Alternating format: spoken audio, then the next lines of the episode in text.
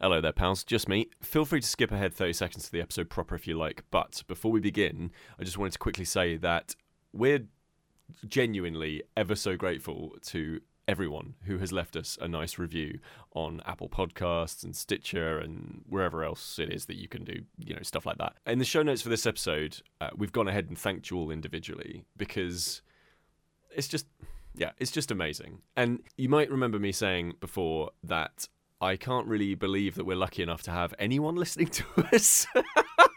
uh, but seeing your really kind reviews makes us all feel pretty special. And like what we do is, I don't know, like it's good or useful in some way.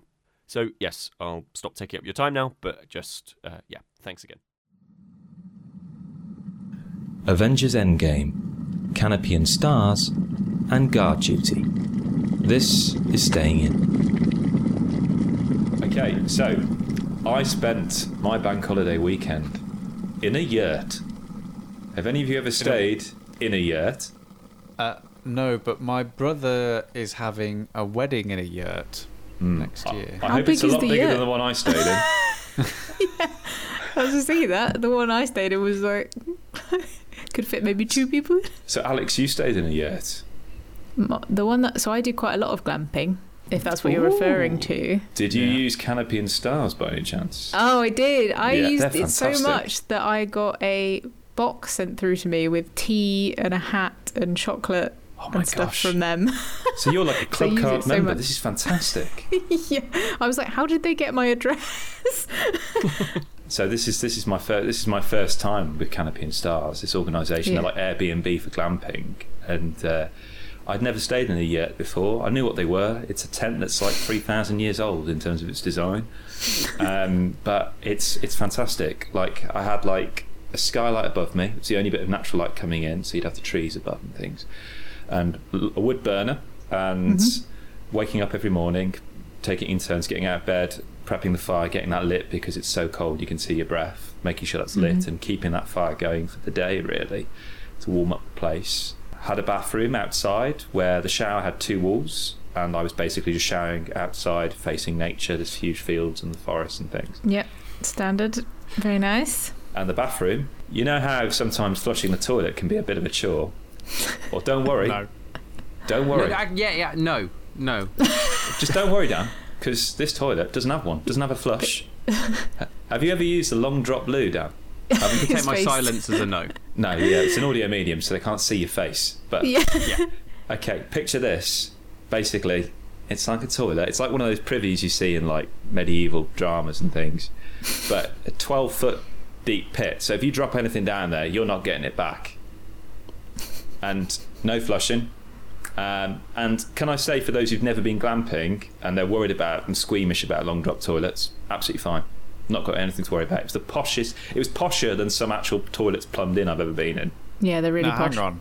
No, hang on. No, they are. I went to some toilets in Bali that had actual like computer screens next to the toilet on which I could pick how much the water would oscillate What? and how much power it would give, give me and on, on how forward I wanted the jets of water.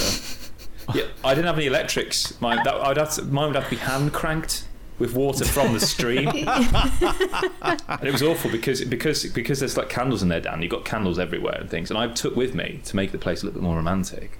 I took these little LED like candle things. I thought I'd decorate around the place, so the shower outside and stuff, so it looked really pretty and things. But I took a few into the long drop loo, and I accidentally dropped one down the toilet. Now, Just 12 foot, drop. it's dark. You can't see anything usually. But your instinct when you drop something is to look down and look for it. and I'm never going to be able to unsee what that thing No. temporarily lit up. It was like a horror film. You, uh, I don't know if you've seen Aquaman with the, the, the flare going into the breach and all these like creatures around and things. Yeah, I can't unsee that, and it, and it, and it, the battery life is so good, Dan. It's still glowing there now, probably. so you're saying, so you're saying that future people who will Yeah. attend that long drop, They're gonna they're will- gonna they're gonna lift up the toilet seat. It's gonna be like the briefcase in Pulp Fiction. We're just gonna any any comments from now on are going to be like, "Lovely stay, glowing loo." Not sure what it's about. Lights the way. Kris. Can't believe you left a little glowing glow. What was I going to do? But I love that you stuck your head down. if I would have put my head down, I, mean- would have passed out. It would have been like the scene from uh, Trainspotting. Oh gosh. Disappearing. Oh my gosh. But yeah, 12 foot down. But no, Canopy and Stars, absolutely fantastic. My first time in a year, and I hope to go back there. One day we did nothing. We played cards for five hours and just watched the fire. And then two wasps came into the tent. We watched them as they tried to leave. It was just utter bliss where you've got nothing to do but just to focus on the bare essentials food Yeah. and warmth. And it was It's just really wonderful. nice. What cards were you playing? We were playing. Now, my partner's from Slovakia, and she introduced me to a card game which involves two decks of cards being shuffled together. Cool. It's called Jolik or Joker. It's called. Now, I played a game of Joker when I was a kid. Oh, he's got his big book, and it's got little post-it notes in it. Games. So I thought it was that game of the Joker where you have to pair up cards, and you're, you're basically picking a card from the players next to you, and then you're trying to pair the cards you've got in your hand. And you, what you don't want to do is get accidentally past the Joker because the person who's got the Joker left in their hand loses. But this is essentially a trick-taking game, a bit like Rummikub. Where the Joker counts as a wild card, a bit like I don't know if you've played Rummikub, or if you have, you probably haven't played it for a while. With the faces, which act as a wild, it's a bit like that, but with two decks of cards shuffled together and we played that for five hours and it's really really addictive really addictive. It's got some really lovely balancing mechanics and also sam you'd you'd appreciate it. There's a particular way in which you must shuffle the deck and deal out the deck and things. It feels really substantial for just what is a, a game of two decks of cards and it made me realize how long it's been since i've actually played game a game with a normal deck of cards. I don't generally do that these days. With board games, which are shiny and sexy and colours and pictures and things, I think I forget sometimes that actually imagination is important. and, and actually, you can do a lot with these 52. There's a reason cards are such a long standing and almost ubiquitous, universal Yeah. game. And yeah, Jolly, Jolly, I really, really enjoyed. Or Joker. I feel like um, glamping is one of those times where it almost kind of forces you to Completely. play cards in a way because you also don't to appreciate and enjoy something you may not necessarily enjoy if you're doing board game Yeah. evening and somebody brings it out. But yeah, no, it was great. I um, always find that I become fire master. Like I have to, I have to tend to the fire, like as you say, constantly, especially if it's it. winter. Oh gosh, Um, love it. it's really Um, good. But it's amazing. I don't know if you, you probably know this as a as a black card member of Canopy and Stars, Alix. But like, um, Platinum. yeah, on most of the like properties, and they've got yurts, they've got tents, they've got old railway carriages. They've also got tree houses, which I'm really excited about. I think my next one's going to be a tree house. But they most of them say features uh, as a you know an essential. They have board games there. Yeah. Like in the yurt we were in, there was bananagrams and three decks They of cards. kind of the classic, like really old ones, though, don't they? Like Scrabble and well, we had just- Bagatelle. what is that? It's like it's basically an old-fashioned pinball machine ah, that's cool. where you don't you don't ha- you don't have like a little spring you know plunger which springs it up. You actually have to tilt it round. really old, but Um, Yeah, really old school. Uh, and we played darts as well. There was a dartboard. So yeah, it was it was like It's sounding this- a lot and less less like camping. This. well. It's glamping. Which I know. It's glamping. I know it's glamping, but what, where do you draw the line? Yeah. Come on. At which point does it become more glamour than camping? the long drop loo Dan. Dep- it depends where you go, I think, because there's like stages of glamp to camp, uh, where I think the glamp. There are ones seriously that cost thousands a night, which are like massive castles, like tree house castles with swimming pools and stuff. Or there's literally you stay in a tiny tent. You have to make the fire. You have to chop your own wood. Yeah. I mean, there's, there's huge layers and uh, levels. I quite like the middle from glam Yeah. to camp. I'm, No. I'm like in that kind of. Although I'm going to one in a couple of months, Kris, which is completely off grid. So there's no electricity, no uh, Wi-Fi, no nothing. It's like a Can I ask, is. Pete going with you? Nope. he wouldn't survive. Pete off the grid. He'd get there and be like, "This is lovely," and then two minutes later, be like, "Oh my god, there's no internet." He'll come out looking like Julian Assange in the Ecuadorian bem- embassy. He'll have only been there two days, but it'll just, Yeah. just take such a terrible turn for him. It's like oh Castaway. my gosh. Yeah, but I, I felt like I was in some kind of Dothraki tent. I had sheepskin duvet, like sheepskin layers of sheepskin on the top to keep you warm. It's ridiculous. But yeah, we should do it. We should do it. We did the Euro trip. Let's do a let's do glamping. Oh, glamping would be good. Uh, We could all get something pretty good actually. Yeah, It's not. It's not very expensive. do a treehouse. That'd be amazing. Yeah. That'd be incredible. Yeah, Canopy and Stars. Cannot recommend them enough.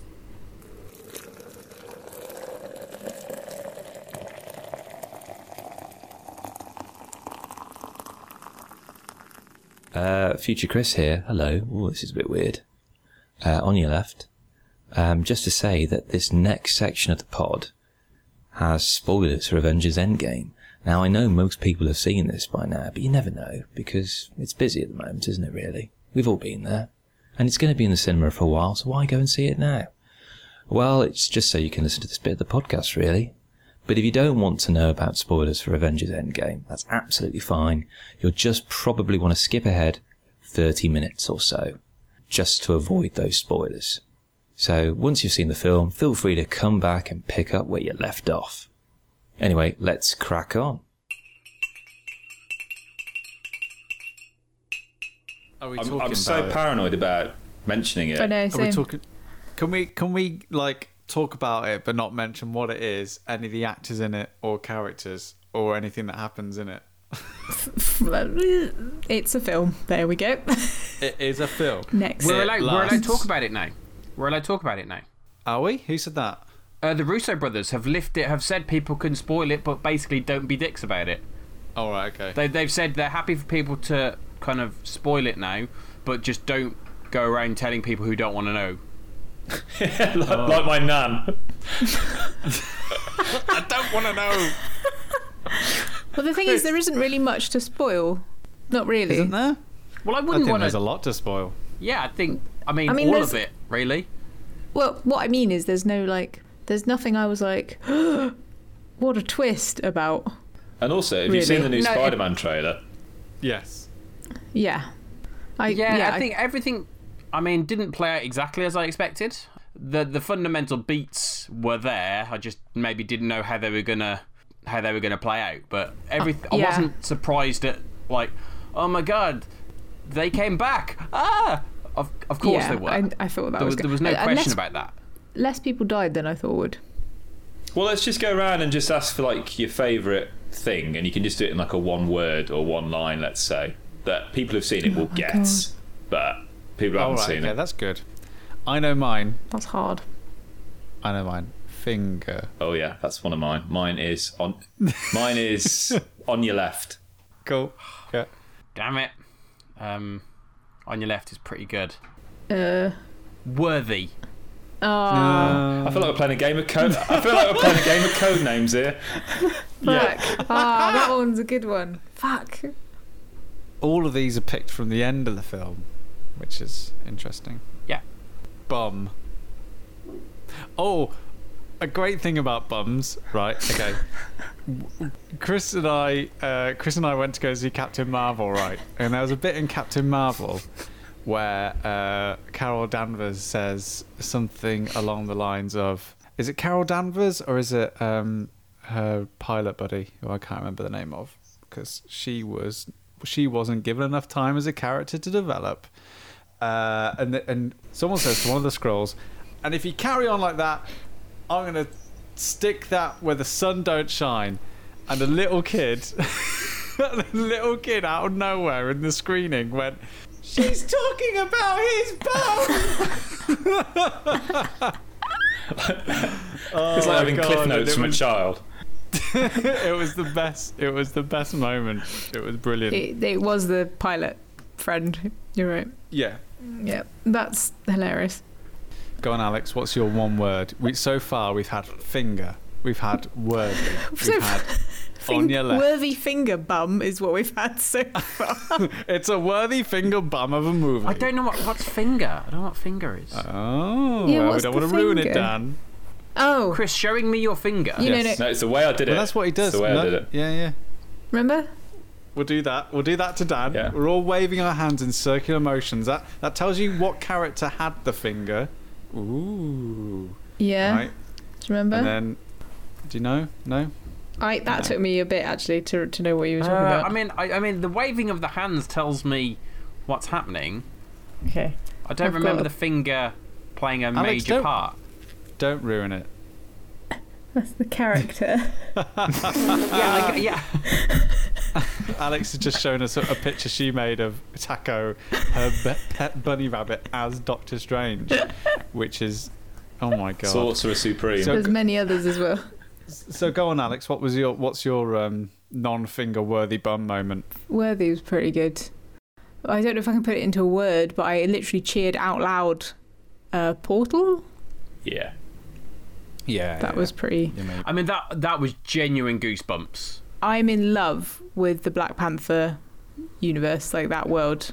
So when the Wak- Wakandans are involved, I was like, I think they're awesome. They're just, I love it. That that's the next thing I'm looking forward to is Black Panther two.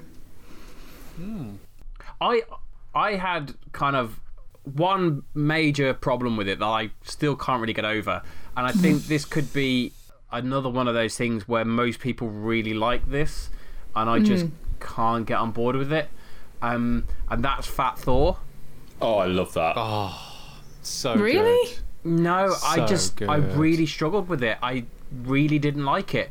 I th- I hmm. I had no problem with him being overweight of some sort, of being drunk, of really struggling, but he was depressed and Yeah. kind of let go of himself, and he was played for laughs, and I really didn't like that. I think I agree, except that moment with his mother. Oh, I think hmm. actually they cut through it, and I really that was when I started really feeling because there's there is it's for jokes. Ah, look, it's Chris Hemsworth, and he's always gorgeous, and and they turn it completely on its head. But I think in the mo- in the poignant moments where he's like, no, I'm genuinely terrified. yeah. I think that I feel enough for it. I know what you mean. It skirts I, that I've line. got no problem with them playing the thing of he's no longer this ripped guy because there's obviously there's memes and memes about just images of Chris Hemsworth, Chris Hemsworth as Thor being absolutely ripped, and so it hmm. was quite funny seeing him not. I just thought the fat suit basically was played for laughs. And it was played for laughs. It absolutely was. And the kind of the whole sequence where he gets introduced again, I just I didn't find funny. I think the first shot of him is like, okay, Fat Thor, humorous. Oh no, it's it's really being played for laughs. And because that happens because he's depressed, and I love that such a great character moment.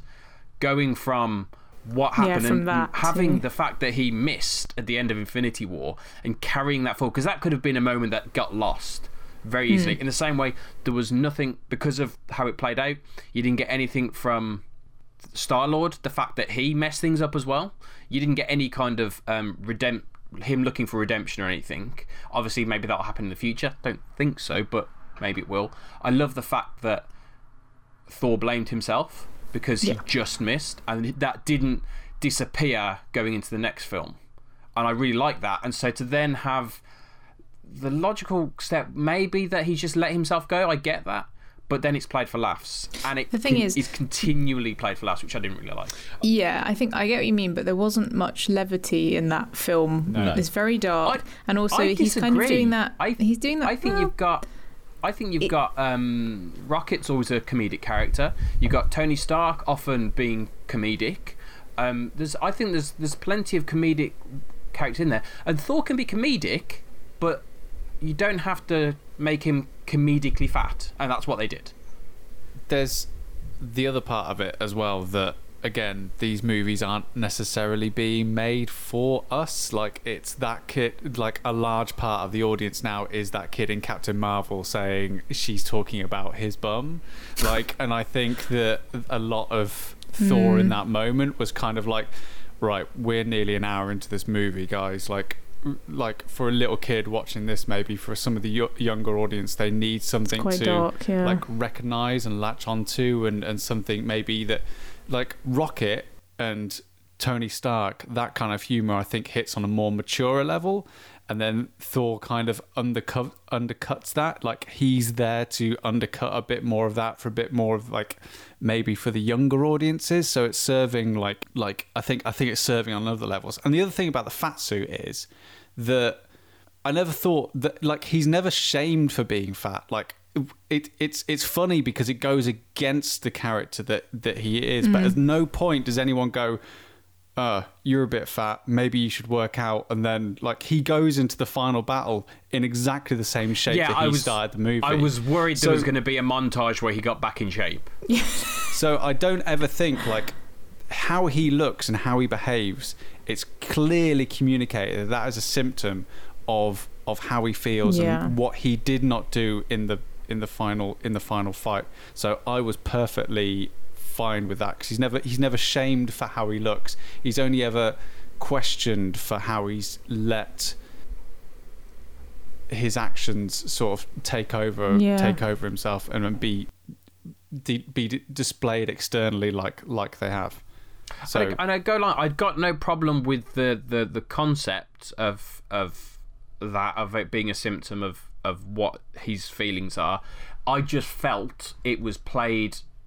I it didn't go as far as fat shaming, but it was played a little bit too much for laughs. I think it the fat suit was that bit over that became comedic. It wasn't just a fat suit to show he's lost.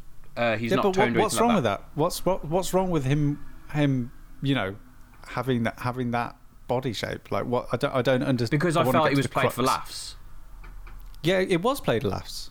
Like he was that that is a comedic moment like with So you Korg say, and- but that's the thing. You're laughing at him for being fat, as opposed to No. lo- uh, as opposed to having the. No, I wasn't the- laughing. I'm not laughing at him for being fat. I was laughing at him for, for the character that he's become. Yeah, but you didn't need him to be that overtly comedically fat in order to make that point. Is the is what I'm saying. I've got no Well, problem on- with not having him as ripped Thor. That's no problem. I like that. I like that it continued the idea. And don't get me wrong, I love this film. This is just that thing that's niggling in the back of my head that mm. I can't get on board I know what with. you mean. Hmm. I think he's. I mean, he had to be different enough that there was a phys- like proper physical like gasp hmm. moment when you see him. So he ha- he has to be different enough to make a reaction because with his armor on as well, even if he was just a little bit, you know, chubbier, you wouldn't see it. So he needed a full on fat suit. And I think there's kind of they make the joke about I think I would say one of my favourite words then is the Fortnite bit. I find I found that Yeah. really funny.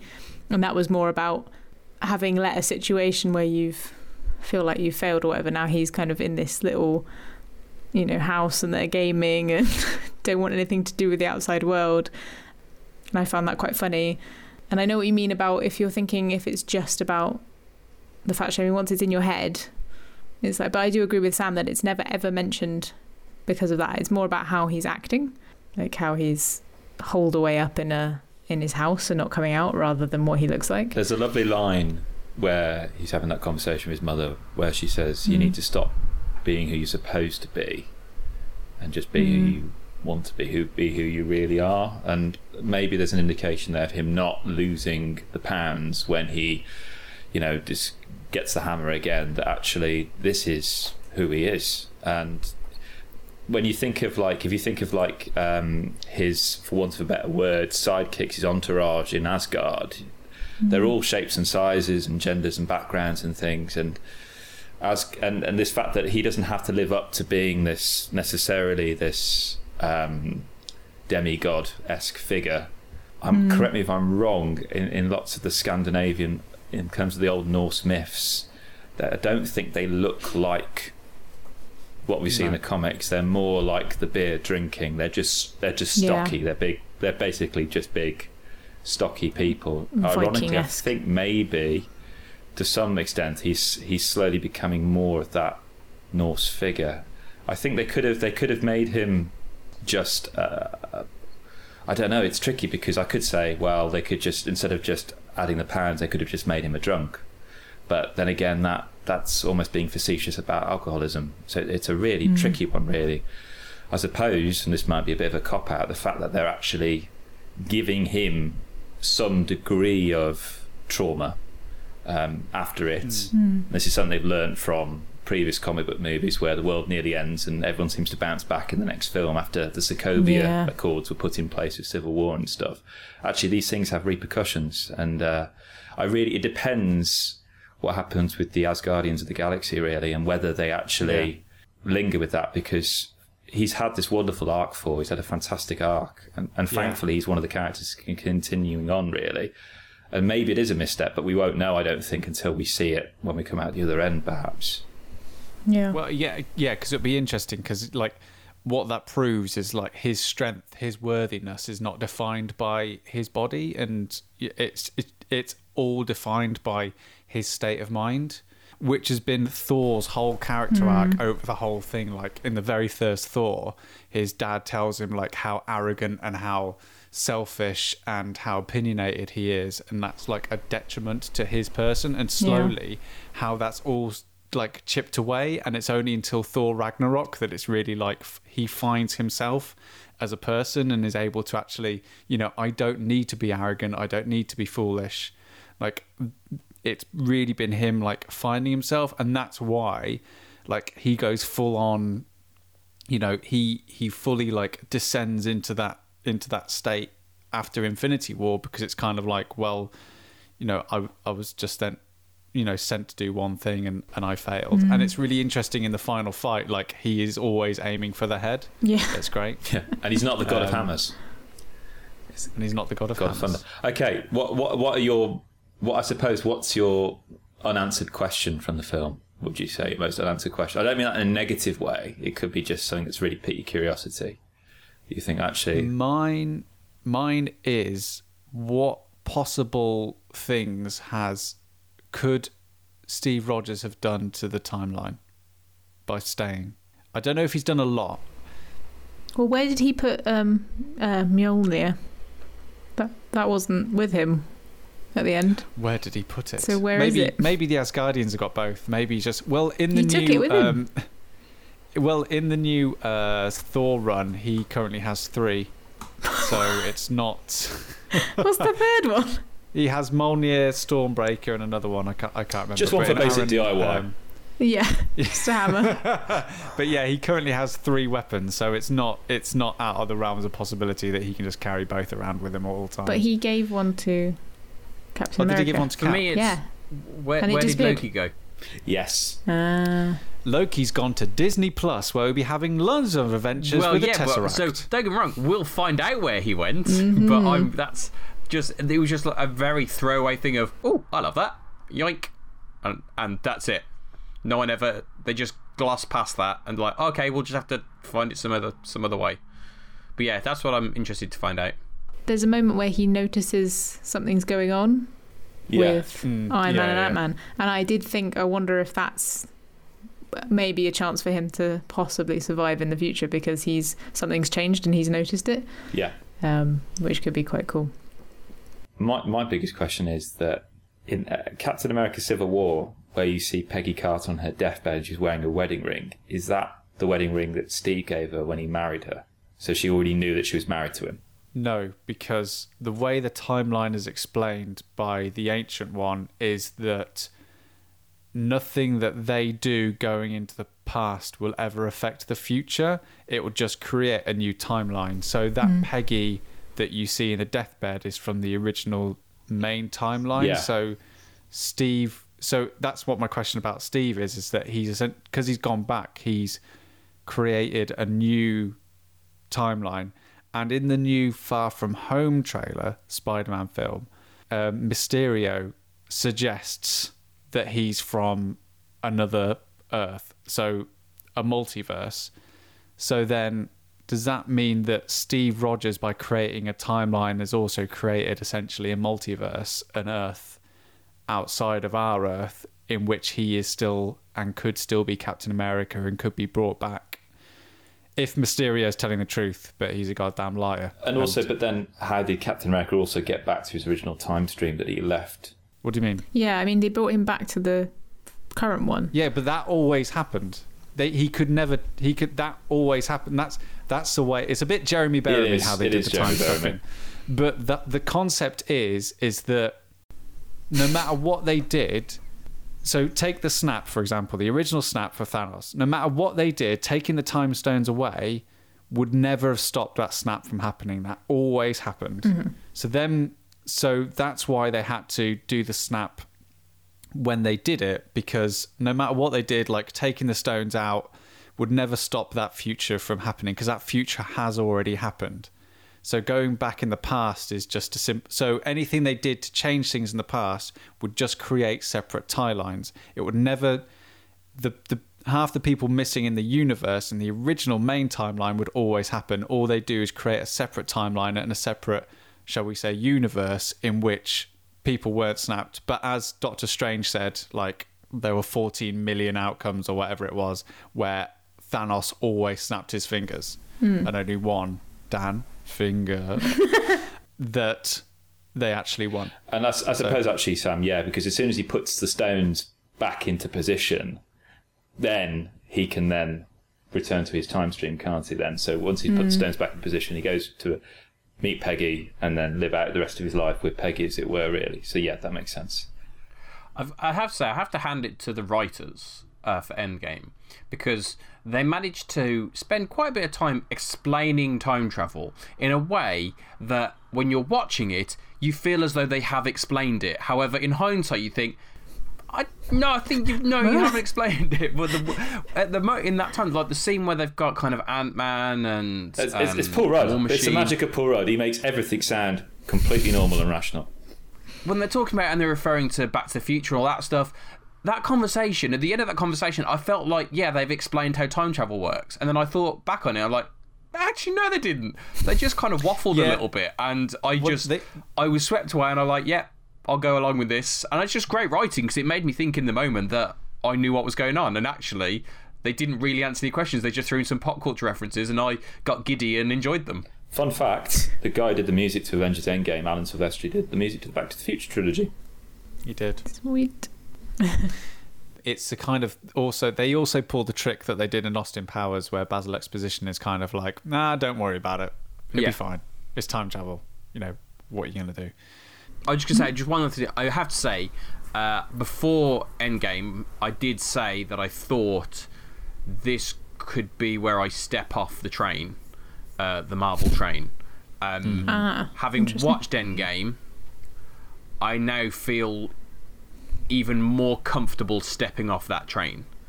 Really? That doesn't mean to say I won't watch any more Marvel films, but I don't think I'll have the same level of, of engagement as I have for this story. It, it, it's just too much requirement for me.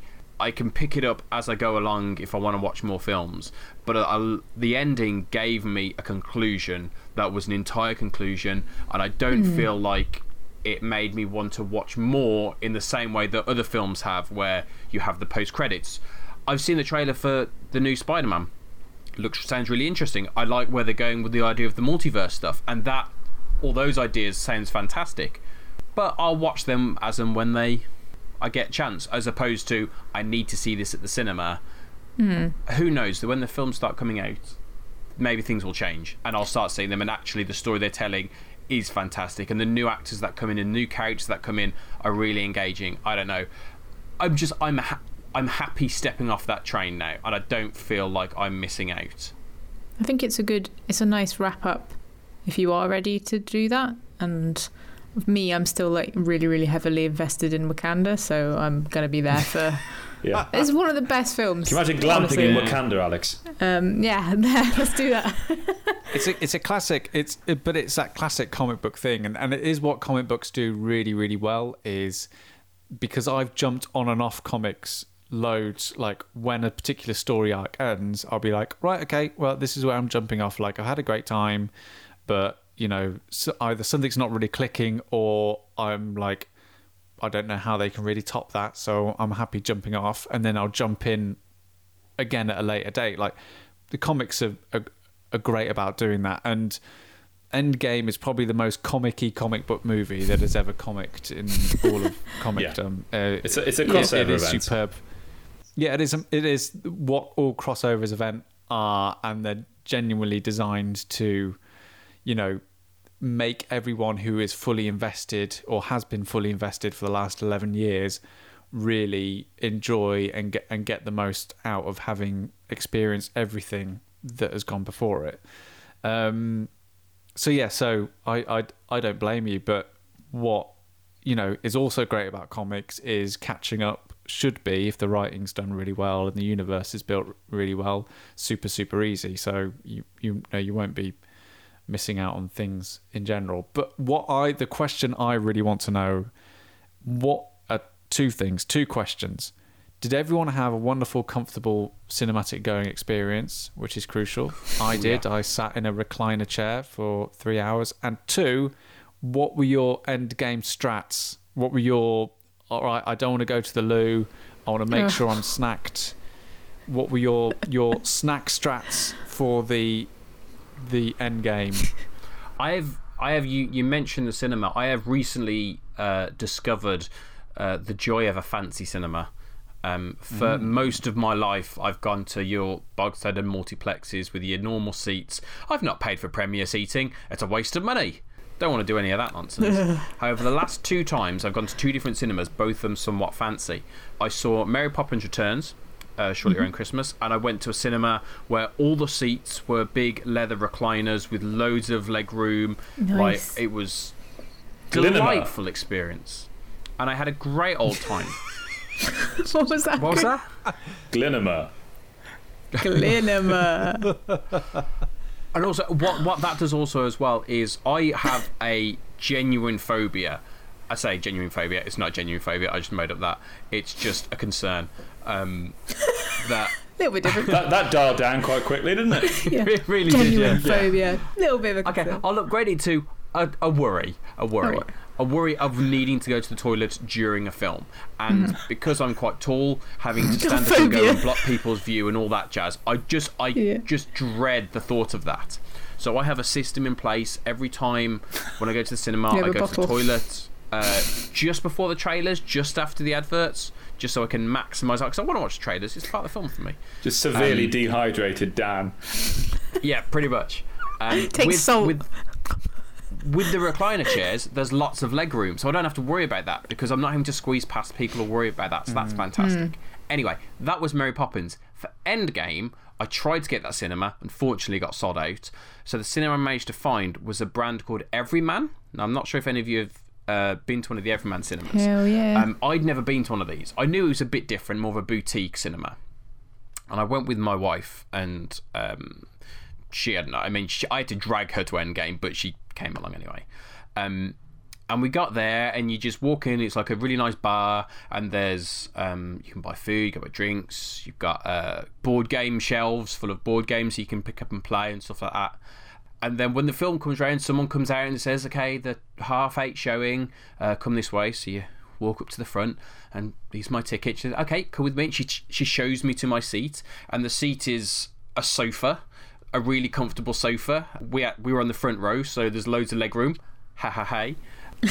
so you sit there and there's just a room it's it's a relatively small room but the cinema the screen's nice and big there's about like i don't know about eight or nine rows just of sofas a couple of armchairs here and there and it was a really weird experience kind of just me and i've sat on the sofa so you're not in your own individual chair kind of boxed in so we're just kind of relaxing and just it was really nice and like the temperature in the room was just the perfect kind of warmth so you're really comfortable not too hot not too cold just before the the film starts, someone comes around, can I get can I get you any drinks? I'll bring drinks out to you. Do you want any food or anything? So you can order drinks there in your seat. And I've never been in a cinema where so many people were there for so long before a film started. Because everyone was just enjoying the experience. Can I just ask, Dan? Like, is it what I hope it would be? And Instead of actually having like trailers on a screen, people come out and act them out in the adverts and stuff. It's not quite that, no. I mean, that would have made the Spider Man Far From Home trailer somewhat more interesting. Yeah. You do get the um, manager come out sometimes and they introduce the film though. yeah. like the captain of a plane. Actually, Yeah. brilliantly, we actually had just before the film started. went through the trailers and all that stuff, and just before it started, someone came to the front and says, "Hi guys, um, if you need anything during the during the uh, the film, if you need the temperature changed or if there's anything wrong, just come and let us know. We're just outside the door." Um, and they told us, just so you know, there's no end credit sequence, so don't stick around for 15 minutes if you d- if you need to go. This was a half eight showing. The film was finishing at midnight. I'm glad I didn't stick around Still. for that. No, You it's not- didn't, the you didn't brilliant. get the ending. Wait, oh. Dan, you missed the ending. I didn't miss the ending. What? They lied. It was a perfect end to the Tony Stark side. Yeah, that's what I wanted to ask. Actually, that was one of mm. my questions. What What did you but guys I- think of I- the to end? If I'd stuck around at midnight for that when I'm tired, mm. and I was going mm. to be getting up at six the next morning with a baby, yeah, I don't need like- to stick around for some clanking. It was like 60 seconds. It was just right at the end. But mm. Yeah, but I've had to, I'd have had to stick through the whole credits. It's a whole new film, that Dan. I'd already been there all for three those, hours. all that hard work that the people put in. yeah, That I is- had to go home. my bit of prep was this, right? It was going in the morning to check that my tickets could I could get them out of the machines and stuff, which is very useful because my local cinema is Northwich Cinema, and I turned up to say, okay, I've tried inputting my tickets to the machine, they're not coming out, and that's when I realised I'd bought tickets for Norwich Cinema. No. So yeah, that was a frantic panic, but but the, Well, at least your prep was good enough to go to the cinema Yeah. early to try Yeah. and I pull just the sensed that something bad was going to happen, and because they were literally squeezing people in, I've never seen a cinema like it. They were uh, like, this is a small cinema, relatively speaking, an Odeon cinema, and it was the busiest it's ever been. And because they were desperate to get people in, even though I paid for standard seats, they put us in premiere. And because they, they literally were cramming people in, I, I went with my partner who really, really enjoyed it. Um, she'd seen a few of them beforehand, but she'd not seen Infinity War, so I gave her a very quick Wikipedia esque summary of the plot You were that guy acting it out in the front room. basically. And yeah, she loved it. And uh, the end afterwards, she's like, "Yeah, I want to go and I want to see the ones that come before to, to, Ah, to contextualize it and things." Uh, yeah, and that was my prep. Yeah, go in the morning if it's a really packed cinema and make sure you've you've paid for the right cinema, and that when you ticket. and then when you try to pay for it on your phone where the screen is not mobile friendly, and you you think you've picked that cinema, but you may have picked something else. That was my little tip. That's how I prepped.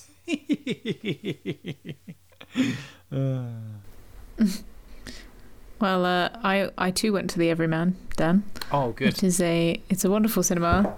It's funny because the Everyman, there's something about like they are. It's quite expensive, but most cinema tickets are nowadays, and it's it's kind of like it goes back to that. It's an experience thing. Yeah, you know, it you- you certainly get felt the- it was felt more like a night out than Yeah, I've ever been to the cinema kind of thing. And kind of, if you have to jump out of the film at at any point during, you kind of step out and it just feels like you're going into a pub or a bar. It, you don't feel like you're in the lobby of a cinema, which is Mm. No, usually really sterile really and just some people behind a counter selling popcorn. It's yeah, it, it was it is an experience and a night out. really yeah, cool. definitely, and it's changed. I wouldn't, apart from Cinema de Lux and Everyman, I just really don't want to go to other cinemas now, just because I get really funny about. Like, not only is it expensive, but I'm I'm one of those people that's quite funny about watching films. I don't like it when people are like so that that kid in your show, Sam. I probably would have thrown something at him. it's like a. Oh, but it was a lovely thing. I thing bet to it was say. very funny. You, you would have you would have stuck time. your drink where the sun doesn't shine. But You're talking about speaking of military. Uh, nice segue.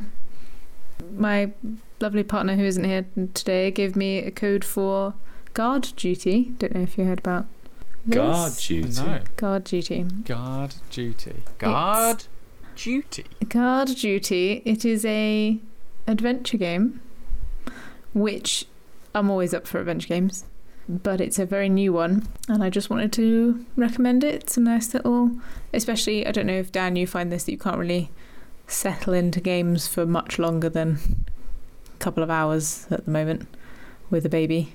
Well, uh, yeah, probably for the last Depends 19 on the game. months, it's been a bit of a struggle. Yeah, so it's it's kind of it's, it's not What- too what- what, uh, long. Is it on PC? Yes. It's your classic. It's basically a nice little nod to lots of the old school adventure games. So it's Okay. there's you start off as a little a literal guard who gets drunk and then has to find his armor to start off with all strewn around town and you go in a little shop that is largely useless. You don't need any of the items, but I was trying to guess what all the items were from various games. So there's stuff from Discworld and Monkey Island and Sam and Max and hmm. lots of nice little nods and yeah, I just wanted to recommend that one. It's about took me about five hours. So that's very nice. And and Yeah. Alix, do, would, does it matter if you've not got much experience of adventure games beforehand? Is it kind of predicated in you having a good knowledge of that genre? No, I would say it's it's um, definitely on the side of let's make it so that people can actually finish this adventure game. um, So by so by adventure game, Yeah, so, so by adventure game, you you kind of mean like you explore an environment, you can't get through a door, but you can see the key through like a hole. So you can't reach the key, so maybe you should pick up something to help you get the key, which will then help you get through the door, which will help you then progress to the next part of the level. That kind of like way of playing. It's kind of like that. It's a lot less about combining stuff, which a lot of Good. a lot of adventure games are. And I'm someone who's finished Discworld like five times, uh, and Monkey Island, all the, all them. Like so, I'm I'm used to the very very hard ones. I mean, Discworld I love, but it's really friggin' annoying. Like you, because it's all magical, you have no real Yeah. world knowledge of being like, well, that would work with that in reality. Whereas, Yeah, but you say that, but I used to have to call up my local game shop and ask them how to get past certain levels in Curse of Monkey Island. I have to say, Well, I've, yeah, that's I've what I always mean. liked the idea of like these adventure And that games. was in, set in the real world. I like the But idea they're of these adventure games, and for Hmm. about 25 years, I've tried to play on and off Curse of Monkey Island 2, LeChuck's Revenge. Hmm. And for 25 years, I have struggled and I can't get past like the first hour or something. But I'm convinced one of these times I'm going to play it and it's something's going to click and you're going to I'm going to go, oh, now, I'm, now I get it. I'm convinced the moment it's just a puzzle I can't get past. And after I get that puzzle, then I'll be fine. But literally for like 20 odd years, what you've done there is you've picked not only probably the best adventure game of all time, but the hardest. Like it, it is insanely hard. If you like the Monkey Island world, though, Dan, I would I would recommend the Curse of Monkey Island, which is the third one, which is much easier, and Okay. it's probably one of my one of my favorite games um, ever made. But again, so like you said, Sam, yes, it's in real world, but it's still like it's got voodoo and pirates and Yeah, still yeah. weird combinations. So with guard duty, it is literally like you have to find, you know, boots, his helmet, stuff, blah blah blah. You might even see the helmet behind the bar somewhere. So you have to just talk to a few people and then figure that out. Like it's not really, it's not this kind of nebulous. so I've got to figure out if a chicken stuffed with a meerkat opens the door to Mhm. whatever. Um, And then there's Oh, a kind of- meerkat. oh, that was it. Um, and it's got not just the kind of fairy tale element. There's also a sci-fi part to it as well. Yeah, I'm looking at images of Which it. is It cool. looks like um, some kind of pixelated version of like Nostromo from Alien. Yeah, exactly. So there's that part So if well. there's no like real obtuseness to the like the puzzles, then what what's the appeal to it then? If uh, are the puzzles quite easy then? If they if you know that they're like grounded in some sort of reality, so is it like the story that's that's great? And I'd say that if it- for an adventure game, it's it's a bit like. Have you played or heard of Bertram Fiddle? It's that's a really in terms of adventure games. That one's really easy. It's just you sort of keep tapping through till the characters do what you want. Um, this is a Yeah. little bit more advanced than that, but it's I'd just say it's a nice little like five hour game that if you really love adventure games, it's a really nice little nostalgia hit, but without it being I because I thought I was going to be stuck there for ages, and that's the worst thing. You know, just being Yeah. stuck, never coming back, or if you come back later, you're like, I've forgotten everything, forgotten what I had in my inventory, what was I doing, you know, and then quite often you start again and you're just like, nah, I can't be bothered. But yeah, it was a nice little trip down memory lane, and I'm sure there's references I've missed as well. My slight problem was it did that thing which a lot of adventure games don't do, where you get a few items and then you never use them through the entire game. Ah. So they're a bit of a red herring, which is a bit odd. That's the only thing I was a bit like, hmm, why have I got this fruit? It's constantly like trying to smush it up against things. Like, you eat the fruit, no, you have the fruit. Um, I love that kind of And it- trial and error sometimes that desperation forces you to adopt. and they they you know account for it because his he always says why do you think that person would want it or i don't think that cow or door would want it or whatever so they know that you're going to mush it against everything But also, in, in doing that, it tells you, ooh, there is something that will want it. So you hold on to it and give it to every single thing. it wasn't it must have been like maybe it's a secret or something because i finished the game so to finish the game you don't need it but perhaps there's a little hidden thing maybe but I, what i did find very clever was right at the beginning he gets stung by some bees and um the voice actor just everything you say it's like and you have to read the captions underneath to see what he's saying but he voice acts everything. It's not just like a classic for every single thing. He's he's saying all the text, no matter what you're looking at, uh, Yeah. in this kind of stung voice thing. So that that was really nice as well. So it's a nice little That's cool. nice little tidy game that explores with medieval and sci-fi esque stuff. Will it be out on the Switch? Is the question. I wonder we actually. all ask ourselves. Um, but yeah, it- so Dan, perhaps if you wanted to ever get back into adventure gaming and just wanted a, a little kind of easy, about A five taster. hour, a taster, yeah, just to get yourself back in. And then I'd recommend Monkey Island 3, not 2, because it's so hard. it's long. No, but that also kind of makes me want to play even more. Now you're like, "Ugh." So when Pete's not here, who tells us where we get questions from? We just have to wait for them to kind of just hit us. Yeah, okay. Well, we'll wait. At some point, like like a piece of paper will like be flung at us, one of us, and then whoever that is, they just that they just have to read whatever's on the piece of paper. Yeah, I well, assume that's we'll, how Pete does it. we'll wait. Hang on, hang on. Did you guys hear? Did you guys hear that? Jesus! Oh my God! Jesus! Did you guys? Did, did you guys? They're, there's- they're, they're all coming in, guys! Oh my God! Right, but but I'm gonna pi- I'm gonna pick up that question. Don't think you thought this through, did you, Sam? no, I. oh, I don't know. Lisa goes out for one night and comes home. It's like, what happened to all the books? um, there you go. There's another question. This question I've picked up that has arrived in my house has come from Twitter. So while I pick it up, can someone tell me what the Twitter handle is? Twitter handle is at staying in pod. Cool. And it's pretty much that everywhere, probably. Yeah. So, I don't know. So, yes, Twitter at staying in pod, email staying in pod at gmail.com or Facebook or whatevs. So, this comes from at Captain Buckers. Uh, thank you very much, Captain. And uh, they say, Hey, at staying in pod, I have a question, which is good.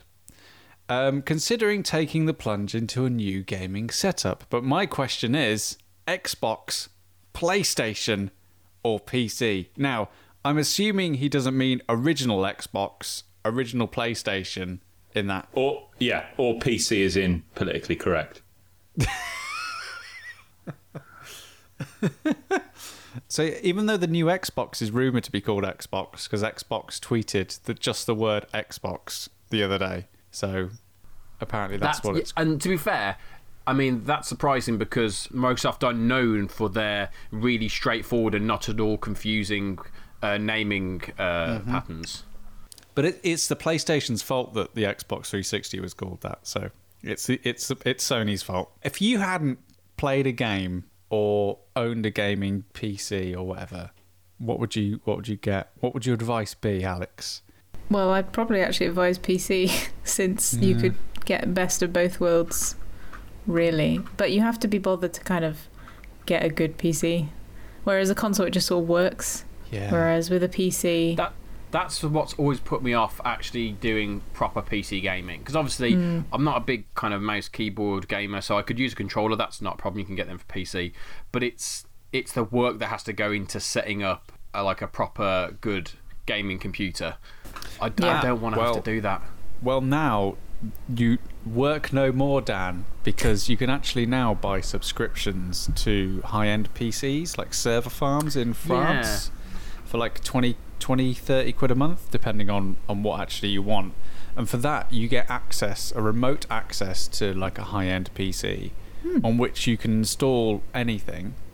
And as long as your internet speed is good enough, you can remote access that PC from anything. So if you've got a Mac, let's say, you can then play as many PC games as you want through your Mac on that remote PC. And for your subscription costs, as soon as a new graphics card comes out, your PC in France or wherever it is gets updated to the latest graphics card. So it'll always be the latest, latest high thing. end. So I, I don't cool. think that barrier for PC gaming necessarily exists as it once did. Like it's only internet really. Apparently you need like That, I, I feel like at the moment, and I'm not saying this would be a factor for much longer, but at the moment, I think that's still a factor in terms of the a wider audience being able to utilize that kind of service.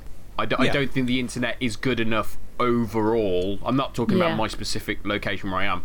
In general, for something like that to be like a legitimate alternative for everyone to a to a regular console kind of setup, I think Yeah, but that if needs you've got if you've got fiber and you know coverage. you're getting 100 meg no matter what, then you know.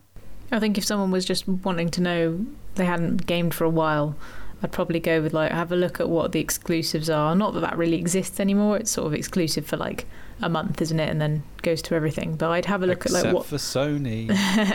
what the games are that you really like, and then buy the console that's you know has all them on it.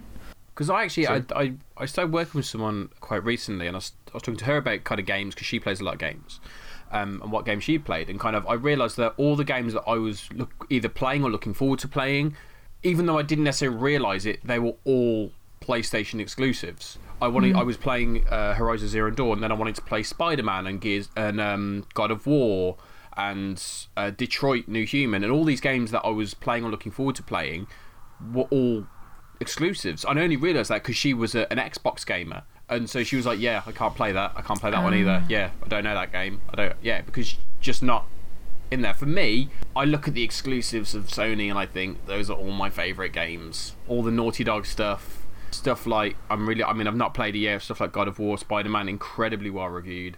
Really looking forward to playing those kind of games. I did actually look at. Um, some of the exclusives for Xbox. So I just thought, uh, chances are there's probably loads of exclusives that I'm just not aware of. And I looked at them, and there are exclusives, absolutely. You've got the likes of the Forza games and the Halo games, and I had the original Xbox and the 360, and I'm a huge Halo fan. But looking hmm. at kind of this, the type of exclusives that are on Microsoft at the moment, for me personally, Halo's the one that really, the only one that really interests me. Gears of War, I enjoyed, but it's not going to make me buy a console for it. So Yeah. depends on what you're looking for in in terms of a game. And the other consideration is Xbox exclusives don't really exist because of the promise that all Xbox games are available on PC. Mm, So, like you know, the Halo collection is going to come out, which I'm super looking forward to. So that's PC. That's everything remastered, everything chronologically from from Reach all the way to beyond. So I think P- I'd say PC if you want like a load of games, which someone just getting back into gaming might be a bit like, oh, there's so many. What do I do? If you can have the right, you know, speed for all your internet, and you have can be bothered with all the friggin' graphics cards, that is a great way to go long term. But I'd say with consoles, it's just plug and play. However, our PS4 recently has decided that uh, right when I'm doing something really difficult, it just spits the disc out. So that's a fun little bug. does, does it determine that you were struggling and says, you know what, yeah, Alix needs a break? So just leave it. yeah, maybe try something different here. You have the disc back, let's find It's just something new. I don't like that taste. yeah, Yeah. it's uh, Red De- Red Dead Redemption. It does not like the flavour of that. Is it like if you failed a mission three times, it says no, you're done, spit out. It was almost well, yeah, it was almost like that. I was getting to the point where I was like, I'm never going to complete this because it would just spit out. So Oh there's gosh. that. But then with computers, there's a whole load of other problems. I've literally just had to have a whole palaver with my laptop, which got that 100% disk usage bug. Thanks, Microsoft. Ah, right. which means it basically makes it unusable. It slows down the more you use it. so I had to like crack out the hard drive, and it's a laptop as well. Stick an SSD in, make a USB bootable uh, ISO, put that in, make sure you're not that the selling laptop. the ease of PC usage here. well, well, exactly. That's what I mean. Like short term, consoles are way better. Like, you don't have any of that. Shit. But long term, like PCs are better once you get over that crap, or at least I thought I was over that crap, and there's almost always something goes wrong. But then my PS4's messing up as well. so nothing. Don't buy anything. If you were stranded in a cave, you'd totally make an iron suit from nothing, wouldn't you, really? yeah, I would.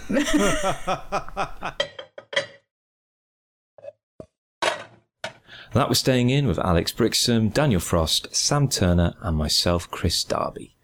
If you've enjoyed this episode, make sure to subscribe to us wherever you get your podcasts. If you'd like to leave a review too, we'd be really chuffed to bits. And thank you again for those who have left reviews. It really does mean a lot to us. For those of you who want to get fit and do so for a good cause, it is still not too late to come and join our team. just head over to your App Store and download the app Charity Miles for your mobile telephone. And look for us in the app at hashtag stayinginpod. That's all one word. Our team name is hashtag stayinginpod. At the moment, we've made $755 for charity, which is fantastic, which is well, well on our way to our target of $1,000. But don't worry, even if we reach that target, we're not going to rest there.